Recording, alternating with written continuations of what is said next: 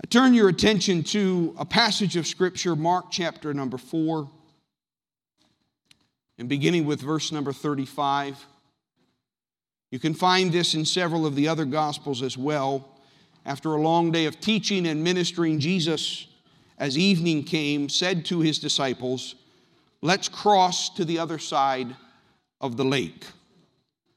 So they took Jesus in the boat and started out, leaving the crowds behind, although other boats followed. But soon, a fierce storm came up. High waves were breaking into the boat, and it began to fill with water. Jesus was sleeping at the back of the boat with his head on a cushion. The disciples woke him, shouting, Teacher, don't you care that we're going to drown? When Jesus woke up, he rebuked the wind and said to the waves, Silence, be still. Suddenly, the wind stopped, and there was a great calm. Then he asked them, Why are you afraid? Do you still have no faith? And this morning, I want to preach to you two questions. Two questions. Let me give you a little context about the Sea of Galilee and storms. Mark describes the storm in our passage as fierce. It's also described as coming suddenly. Such storms, we're told, are results from differences in temperatures between the seacoast and the mountain that is beyond the seacoast. The Sea of Galilee lies 680 feet below sea level, and it is bounded by hills, especially on its east side, where those hills can reach 2,000 feet in height. These heights are a source of cool and dry air. In contrast, directly around the sea, the climate is semi tropical with warm, moist air. This large difference in height between the surrounding land and the sea causes large temperature and pressure changes. And the results of those changes is that strong winds can drop to the sea, funneling through the hills. The Sea of Galilee is small, relatively speaking, and these winds, because of its size, can descend directly to the center of the lake with violent results. When the contrasting air masses meet, the cool and dry and the warm and moist, when they meet, a storm can arise quickly and without warning. Small boats caught out on the sea are then immediately in danger. The Sea of Galilee is further complicated by the fact that it's relatively shallow, just 200 feet at its greatest depth. And a shallow lake is whipped up by wind more rapidly than deep water, where energy is more readily absorbed. An example that we may know is Lake Erie here in the United States. It's similar to the Sea of Galilee. Even though it is 100 times larger, it has the same depth of 200 feet maximum, the shallowest of the Great Lakes. And Lake Erie is especially well known for these storms that come from this moody member of the Great Lake system because the west winds easily stir up the shallow waters, producing violent waves and when this happens, even the largest fishing boats, like on the Sea of Galilee, are put at risk. This is the context. This is the reality. Out of nowhere comes a storm. Now, the first thing I want us to recognize in this story is that Jesus directed the crossing. It is important for us to recognize this. This was not Peter's idea. This was not James or John's idea. Jesus, after a long day of ministry, said, Let's go across.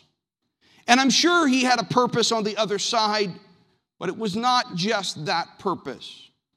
Some questions that I ask, and forgive me, maybe you don't ask these, but I do. But was the storm just a coincidence to Jesus' command?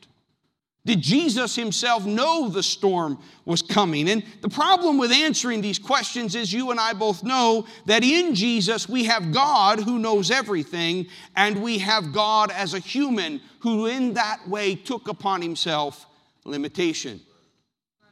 Good morning, Logan. I did not see you either. Is there anybody else I missed? I didn't say Candace either, so let me say hello to Candace. And I don't have any of the kids. And Asher, I'm not greeting you. I see you every week. Love you, buddy. He just gave me a dirty look, but mom didn't see it, so we're good. So I don't know. Was the God hat on? Was the human hat on? And we know that that's even wrong language. Theologically speaking, he didn't have two hats, he was one being.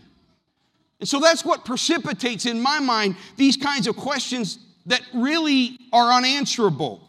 Was it just coincidental or did Jesus know it was coming? Regardless of the answers to these questions, the third one is important to us. Whether it was just life happening or whether Jesus was engineering this collision, did it matter to Jesus? And I think the story answers that question. He was sleeping. Let me tell you, it's not a good thing when we're told that we're sleeping on the job. That means we're being delinquent in our duties. That means we're not being present where we're supposed to be. Jesus was clearly not concerned whether he just simply didn't know it was coming in specific or whether he had engineered this collision, this crisis that was about to happen. Either way, Jesus was sleeping. And yes, this is a testimony to his humanity and to his limitations and to what happens after a long day. But it also underlines something else. It underlines that Jesus, though the disciples were having trouble with this, as we will see, Jesus was fully in control. The reason he didn't sit on that boat and worry is there going to be a wind that's going to kick up and funnel down through those hills and strike the center of the lake and pull those waters into turbulence like that? He didn't worry about it. Or if he knew it was coming, if he somehow tapped into his all knowingness, knew it was coming, he didn't sit there waiting for it to demonstrate his power. No, he got in the boat and he said, Well, I got time for a cat nap. My wife hates me because I take cat naps. I either take an hour and a half nap or I take a 20 minute nap. It's got to do with your circadian rhythms and so forth. Well, my wife takes 20 minutes to go to sleep. I don't know what her problem is, but t- she takes 20 minutes just to go to sleep. It's kind of the way she does all of life, slowly. Not me. Down, three minutes, I'm out. I just want to cite, Regina, it looks like Jesus is a little bit more like me in this one.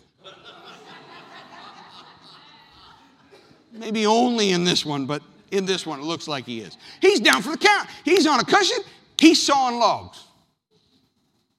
And it's important for you and I to recognize that whether it was simply life happening, and some of our crises are just life happening. There's no devil behind it, there's no God behind it, there's not even our own stupidity behind it. It's just the brokenness of our world. Or whether God actually engineered it. And I hate to tell you this, but God engineers crises in our lives. He drives us straight into the teeth of storms. And the reason is is because he's not concerned. He's not worried and he's sleeping. Hebrews chapter 11, verse 1 tells us, gives us a definition of faith. Faith shows the reality of what we hope for, it is the evidence of things we cannot see. Faith is that bridge which connects us with the invisible hoped for reality. You can't see it, and all you can do is hope for it. Then verse 6 tells us of this same chapter in Hebrews that it's impossible to please God without this bridge, without this faith. Anyone who wants to come to Him must believe that God exists and that He rewards those who sincerely seek Him. Two things. Everything else, there's a lot more that we believe, but everything else that we believe emanates from these two foundational pieces. If we are going to please God, we're going to have to believe that He exists. And we're going to have to believe that He rewards those who sincerely seek Him. You see, in this storm, God knows who He is and has no trouble believing in Himself. Jesus was not having a crisis of identity. When he got onto that boat, he wasn't worried like Regina would be or I would be about the water and do I have my fins and do I have my snorkel gear so I can breathe and what's going to happen? Is this boat seaworthy and, and, and has everything been checked out? Now, Jesus is not worried because he has no problem. God, whether in the flesh or in the spirit, God knows who he is and he has no trouble believing in himself. Not knowing who we are and having trouble believing in ourselves is a human problem. It's not a God problem. God doesn't have a crisis of identity and He doesn't have a crisis of faith. The disciples, you and I, however, are in a different place because the disciples are in a crisis of faith and are very afraid. They are not sleeping. They are not confident.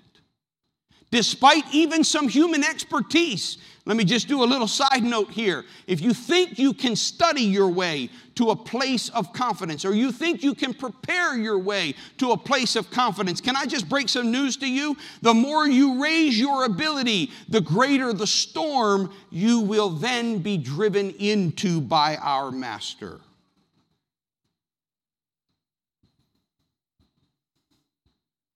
You cannot prepare your way out of this crisis of faith. You cannot prepare your way out of this crisis.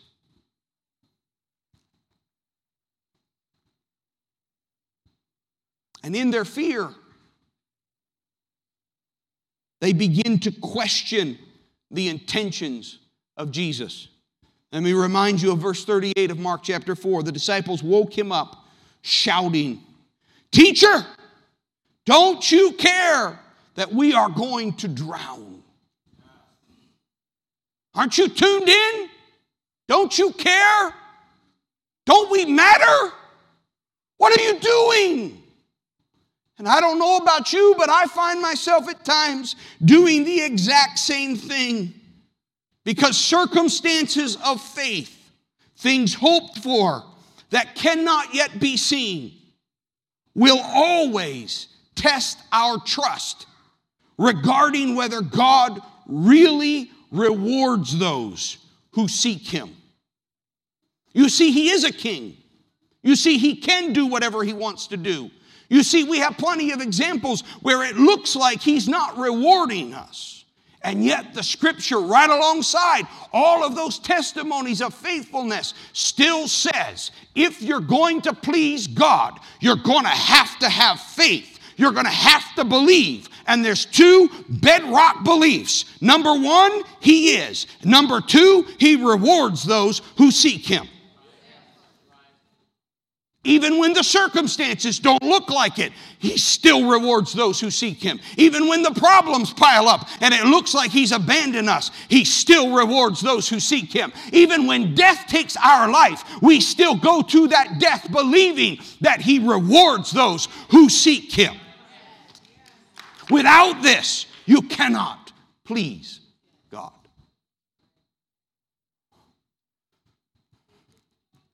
So the circumstances of faith, things we hope for, that are not yet seen will always test our trust. And it did in these disciples' lives as well. They began to shout at Jesus, relatively newly their master, not a long relationship. The long relationships, you can shout a little bit more. You got a little bit more, you know, skin in the game. You get a little bit more intense about it. They barely know Jesus. Master, what are you thinking? What are you doing?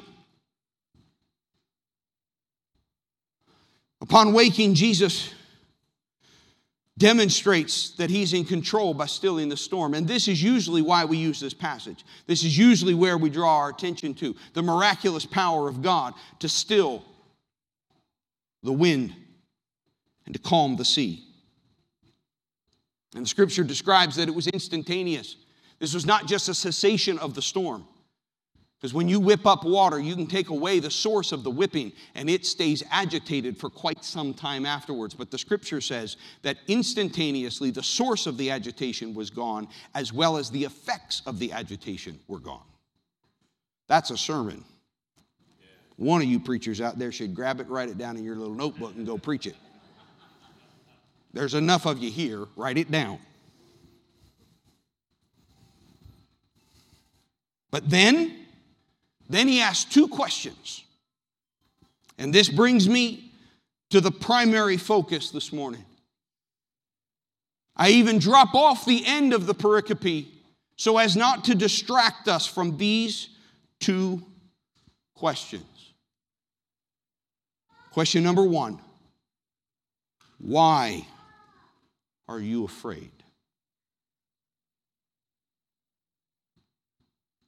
Now, again, you've got to remember that this is God present in the flesh. So we many times we read that and we go, well, he knew and he's just being rhetorical, and we lose the sense of the question. But this is God in the flesh. This is God born a human. And in that sense, I believe there's a, there's, there's a, there's a feeling of angst on his part, a feeling of puzzlement and, and bewilderment. God genuinely wants to know this morning, in the midst of our storms, why are you afraid? And I know my response would be, Are you serious? You're serious. And the problem is, is that Jesus asks these questions after he demonstrates the resolution of the crisis. He has spoken, Peace be still, and the waves have calmed, and the wind has stopped. But I believe this question drives all the way back to the beginning. Why, if I am with you, are you afraid? And see, if we listen to this as coming from the voice of God as opposed to the voice of God in humanity, we can quickly move past this question. We can see it as a rhetorical device for Jesus to once again masterfully teach us. But I believe this morning, and I've been sent here to challenge you, he genuinely wants to know why are you afraid?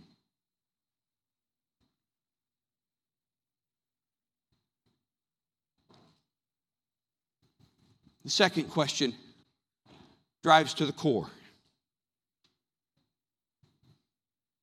Do you still have no faith?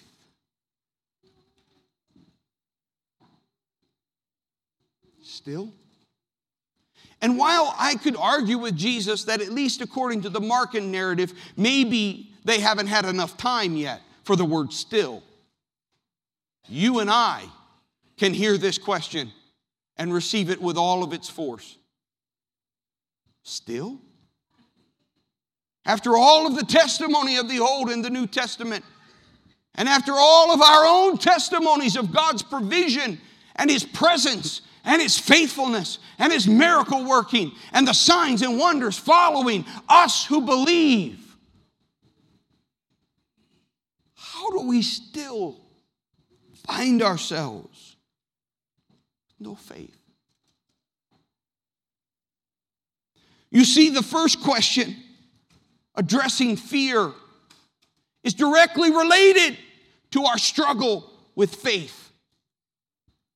If we really believe there is a God who exists, and if in that moment we believe that He rewards those who diligently seek Him, ladies and gentlemen, we may go through trials and troubles. We may go through suffering, but there is absolutely no need to fear. This is why the scriptures say God has not given you a spirit of fear, but of love and of power and of a sound mind. There is no need for fear. There is no need for fear of loss of money. There is no need for fear of loss of livelihood. There is no need for fear of loss of life or limb because our God rewards those who sincerely, diligently seek Him. When we are afraid, it is because we are struggling to believe.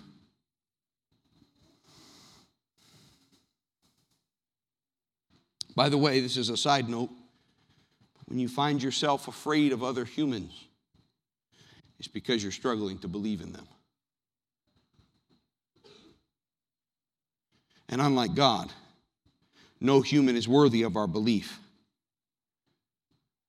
But because of your God, you have the power to extend to the untrustworthy.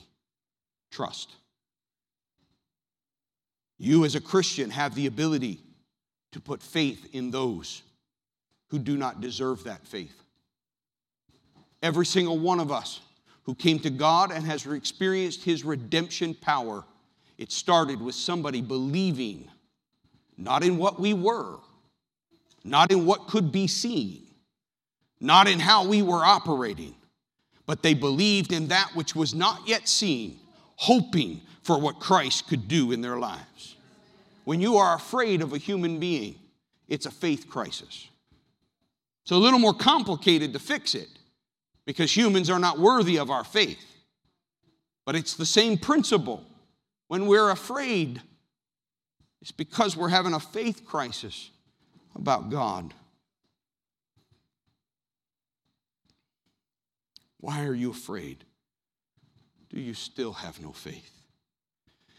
As the Lord over this past week directed my attention to this passage, a passage that I know well from Bible quizzing, it was the first year that I actually memorized the entire material. I know this story well. Mark is still, despite being a Lucan scholar, Mark is still my default because I memorized Mark. I was laying in my bed as I remember it. It was late at night, which is when a lot of my ideas come. My children asked me recently, Why do you get so many ideas at night? I said, I don't know, but that's when they come.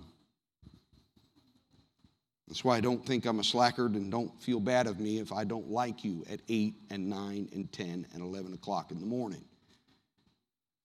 Because some of you literally are rising as I fall asleep. So you're just going to have to work with me. I tried to change it earlier, it doesn't work. So I'm just going to go with it. I lay there in my bed, my wife most likely asleep beside me, and I heard the voice of my father. You see, I'm a father. My wife with me is, is their mother, and we love our children. We're going to love the day that they are adults and can run their own lives.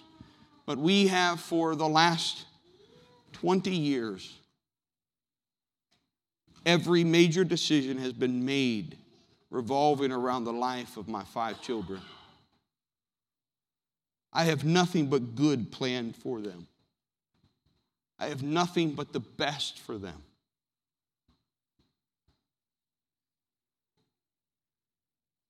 And I am a flawed human father.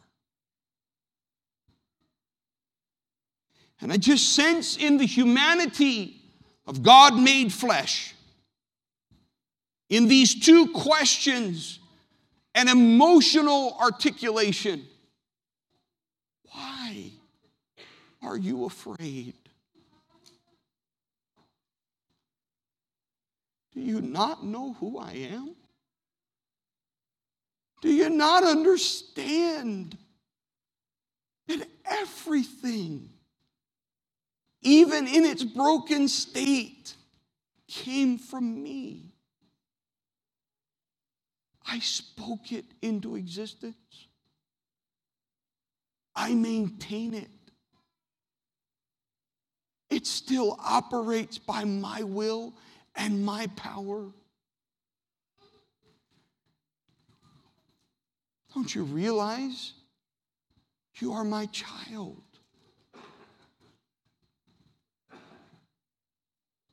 Jesus looking at these disciples, these disciples that he, through faith, was going to leave the gospel in the hands of. That's a scary sight. You read the gospel story, these guys were not prepared.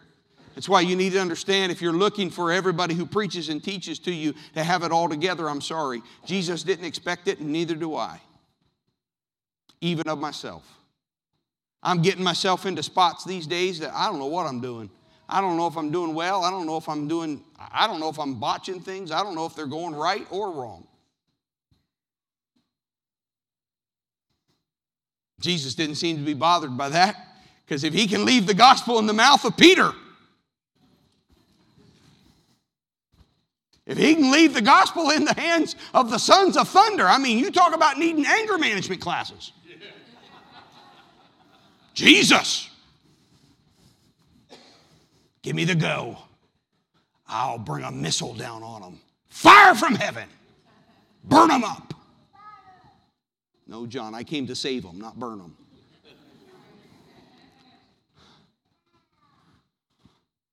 we can go on and on. So many of them are so broken and so flawed, just like us. Jesus didn't seem to be concerned about that. So, with hope in his eyes and with faith in what they were going to become by the power of his Spirit, he looks at these men. Why? This morning I've been sent to ask you to ask myself, why are you afraid? Do, do you still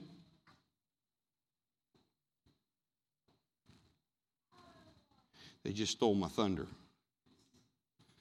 Do you still have no faith?